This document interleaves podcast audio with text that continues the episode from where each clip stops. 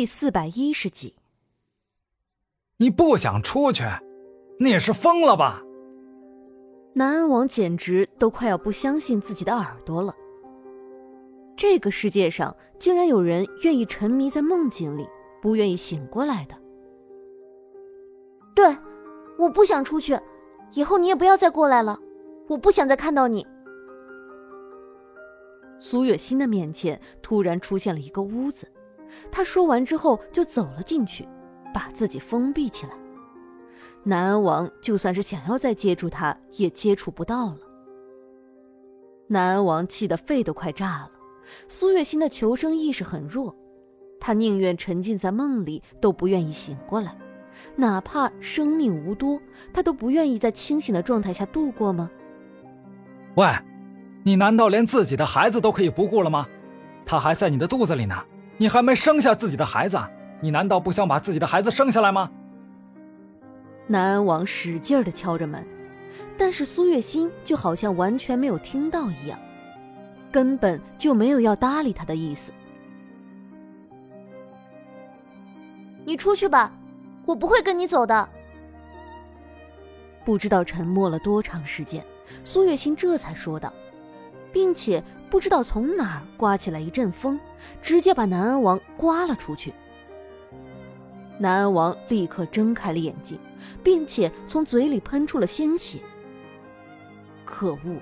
他用了那么大的精力才进到苏月心的梦境里去，没想到苏月心竟然不愿意出来，真的是要气死他了。这个将军夫人还真的是不好搞啊！儿啊，该吃饭了，你别整天闷在房间里，这样不好。南安王还没来得及从床上下来。外面就传来了老太妃的声音，南安王就知道是大事不妙了。啊！老太妃一进门就看到南安王坐在床上，手还搭在苏月心的身上，她立刻喊了起来：“娘，您这么大惊小怪的干什么？”南安王原本没觉得有什么尴尬的，但是被老太妃这么一吼。他只能有些尴尬的收回手。你，哎呀，儿啊，你还没有成亲，怎么能和一个已经成亲的人共处一室呢？老太妃的面色变得有些难看起来，并且喋喋不休的说个没完。娘，您不用担心这些了，儿子我自己有分寸的。南安王无奈的抚额。老太妃什么都好，就是太过于着急想要一个儿媳，这种事情也不是她说了算的。什么分寸啊！你都和这个女人……哎呀！老太妃一脸的痛心疾首的表情看着南安王，像是在责怪他一样。南安王就知道，无论他怎么解释，他的娘总会胡思乱想那么多的。娘，我知道了，您先出去吧啊，我还有些事情要去做呢。南安王看了一眼苏月心，又看了一眼他娘，面上还带了几分愁绪。这该死的女人又不愿意醒过来，他还真的不知道该用什么办法把那个女人的求生欲给拉回来了。现在他娘又一直在那里捣乱，真的是他都快要烦死了。儿啊，这女子的身份根本就配不上你，更何况她已经成亲了，你可别犯傻啊！老太妃还是很不放心。娘，儿子说过很多遍了，她是大将军沈炼的妻子，我怎么可能和他有什么瓜葛？南安王无奈的抚额。好吧。那你把这饭吃了吧。老太妃总算是放下了心，她放下手里的饭菜，转身就出去了。苏月心躺在床上，对刚刚发生的事情根本就是一无所知。南安王都快要气死了。这个女人真就是一个祸害，她他本来还不信，现在看来似乎是真的。他都有些怀疑自己这样做到底是不是一件错事了。南安王看了一眼苏月心，使劲儿的摇了摇头，最终还是把人抱进了暗室。暗室里有一张床，床上还躺着一名男子，眉眼如画，端的是一副俊美的模样。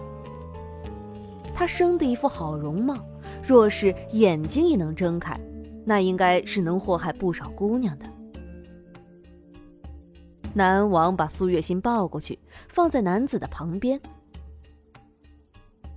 沈炼啊，沈炼，你看看你的女人，我把她带过来陪你了。你们能做一对亡命鸳鸯，还真是上天的安排啊！南安王看了一眼睡在冰床上的两个人，有些无奈。他们两个都是愿意沉浸在梦境里，根本就不想醒过来。他们的生命都在渐渐的消散，看起来过不了几天，他们两个就要死了。南安王点了一盏灯，放在两人的头顶。不过一会儿，他的眼前就浮现出苏月心和沈炼在一起的场景了。不过只是看了一眼，南安王就有些不耐的把那画面打散了。这两个人连在梦境里都是腻歪在一起，真的是让人看了都觉得恶心。这样的场景不看也罢。苏月心做梦也没有想到，沈炼现在会在他的身边，他现在一直在梦里，根本就醒不过来。南安王看了一眼两人，虽然已经知道两个人的眼中都只有彼此。但他还是想知道，苏月心和沈炼到底有没有什么弱点。他想了想，最终还是把刚刚打散的画面还原了回来。他看到了苏月心落水那一幕，苏月心在水里不断的挣扎着，而沈炼也拼了命的在朝着苏月心靠近。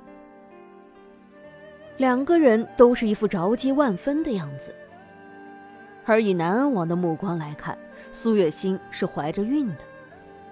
看来这两个人的关系也不是那么好的。只是，紧接着画面一转，南安王竟然看到苏月心和沈炼在……他的面色一下子变得爆红起来。他没有想到，在苏月心和沈炼的记忆里，竟然还会有这么香艳的一幕。他挥了挥手，把这一段记忆跳了过去。沈炼，你到底有没有喜欢过我？记忆里，苏月心满脸都是不确定的神色。他满脸的落寞之色，看了就让人心疼。南安王一看就知道，苏月心这只是幻想，沈炼根本就不知道这件事情。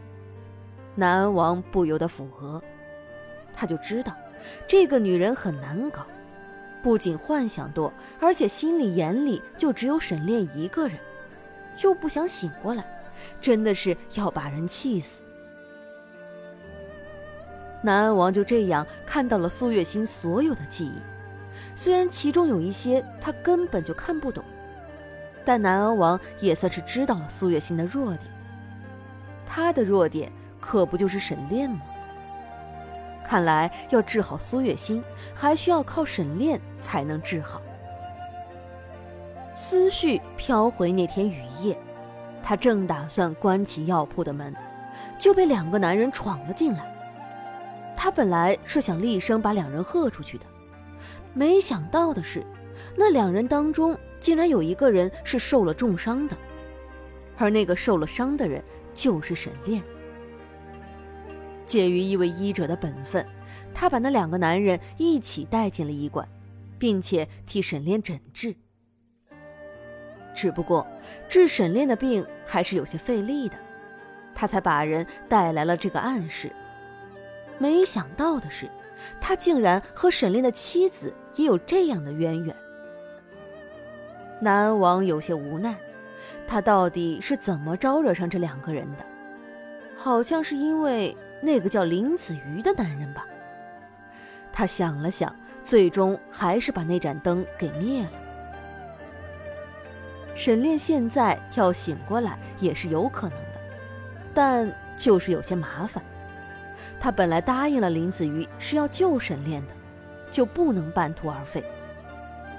眼下，他就算知道这件事情不是那么容易，也必须要去做了。南安王觉得自己应该是前世欠了这对夫妻的，不然的话怎么会惹上这么大一个祸患？他有些肉痛的把自己珍藏了多年的千年人参给沈炼熬药喝下去之后，又用巫术替他拔毒。